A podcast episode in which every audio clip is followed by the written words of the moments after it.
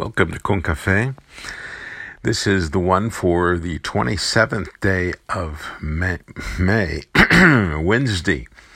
We're looking at Romans chapter 5, verses 1 to 11. This is the New Revised Standard Version for our devotional for today called Hope and Peace Are Ours for the Asking. Hear now the Word of God. Verse 1 Therefore, since we have been justified through faith, we have peace with God through our Lord Jesus Christ, through whom we have gained access by faith into this grace in which we now stand. And we boast in the hope of the glory of God. Not only so, but we also glory in our sufferings, because we know that suffering produces perseverance, perseverance, character, and character, hope.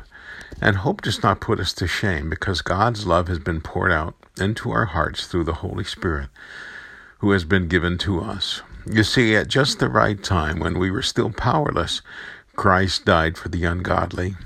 Very rarely will anyone die for a righteous person, though for a good person someone might possibly dare to die. But God demonstrates his own power, or excuse me, God demonstrates his own love for us in this while we were still sinners, Christ died for us. Since we have been now justified by his blood, how much more shall we be saved from God's wrath through him? For if, while we were God's enemies, we were reconciled to him through the death of his Son, how much more, having been reconciled, shall we be saved through his life? Not only is this so, but we also boast in God through our Lord Jesus Christ, through whom we have now received reconciliation. This is the word of God for the people of God. And we say, Thanks be to God. Well, happy Wednesday, dear friend. I pray this finds you well and enjoying the blessings of the Lord. I was a safety patrol guard in fifth and sixth grade at Flato Elementary School in Kingsville, Texas. I'd grown up watching a lot of war movies and war TV shows, and on rainy, rainy days, as I walked around in a yellow raincoat, uh, there on the school grounds. I imagined I was a naval officer on a stormy sea on a warship. For some reason, the shape of the school and the rain made me think I was walking on deck of, of a ship. And to make things interesting, I was not really a fan of deep water. I say this because I married a woman who began to say she wanted to go on a cruise. I don't know where she got that idea, but uh, it was not an idea of which I was fond. When we lived in Corpus Christi, we started a tradition of driving out onto Port Aransas and on the free ferry across and then back to Port Aransas and then back home. And on one of those I, occasions, I remembered she wanted a cruise. I said, Well, babe, there was your cruise. She was not happy. Finally, one year I had to work during our anniversary day. And I felt bad. And I told her, honey, I owe you big time. Whatever you want, I will give it to you. Without batting an eye, she said, I want to go on a cruise. Thankfully, our daughter and our son in law had gone on a cruise for their honeymoon, and when they heard of our upcoming plans for a cruise, they decided to help plan it for us so that they could join us. So we set sail. It was Nellie and I, and Eric, Sarai, and Sarita, and um, I think that was it. So we all set sail on a voyage that I thought I would hate. But once back in port in Galveston, I was the one who didn't want to get off the boat. I say all that to share one of my favorite stories of another cruise. it was a cruise of sadness and despair that set sail from Georgia to London. And midway home, the ship encountered what had to have been a hurricane and this during the days when records were not kept of these storms uh, that are now assigned names, namely, probably this hurricane. The ship tossed to and and, uh, and fro, and one of the passengers thought for sure he was going to die. He sought a place down in the hold where he might die. Instead, he heard joyful singing and found it annoying that people could be celebrating certain death. He asked them what was going on, and they said they were so joyful because they were going to die. We're going to heaven, was the remark one of them said, and they were happy. The leader of the group that was singing asked the gentleman to step outside. He asked the man point blank if he knew who Jesus was. The man replied, I know him to be the Savior of the world. The leader then asked, Do you not know him to be your Savior? And the man had to reply he did not. His reply was that he knew of Jesus, but he did not know Jesus personally. Well, the leader of that group was a German named John Spangenberg, a Moravian.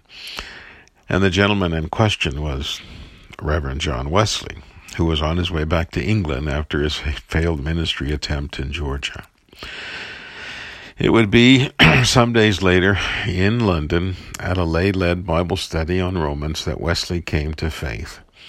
The layperson leading the study was reading Martin Luther's commentary on Paul's letter to the Romans. Now, Luther was a scholar and wrote what many might call dry scholarly tomes. And Wesley preached what some do call dry scholarly tomes.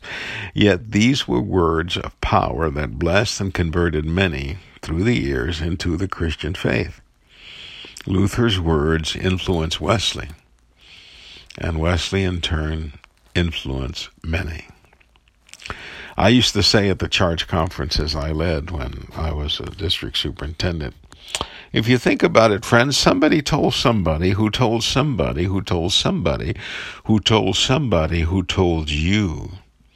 Then I would ask, whom have you told? This passage contains the hope, the passage from Romans chapter 5, 1 to 11, and the peace that so many people desire, especially during this pandemic. Many see this crisis as a time of suffering.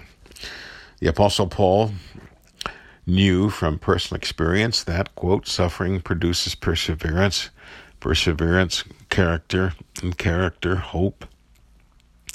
And hope does not put us to shame because God's love has been poured out into our hearts through the Holy Spirit who has been given to us. Even though we were sinners, that did not stop God from sending Christ to die for us, to save us. And this, dear friends, brought about our reconciliation with God. Now, friends, I really believe we're on the brink of a major revival thanks to the current situation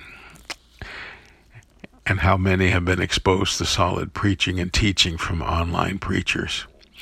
And I really believe we need to do our part by praying that God would use us and our witness to bless and to grow the kingdom. Somebody has heard a little something and needs us to be the somebody to tell them.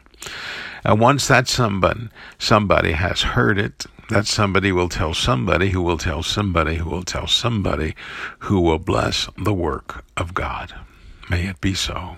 Let's pray. Loving Father, as we pray, we do so with hope that your peace will be in more hearts than ever before. We pray that as a result of that peace, many more will have the hope and your blessings will be freely shared with so many more people. This we pray in Christ Jesus' strong name. Amen. Have a great and blessed day in the Lord. Here's my challenge for you today be a somebody today.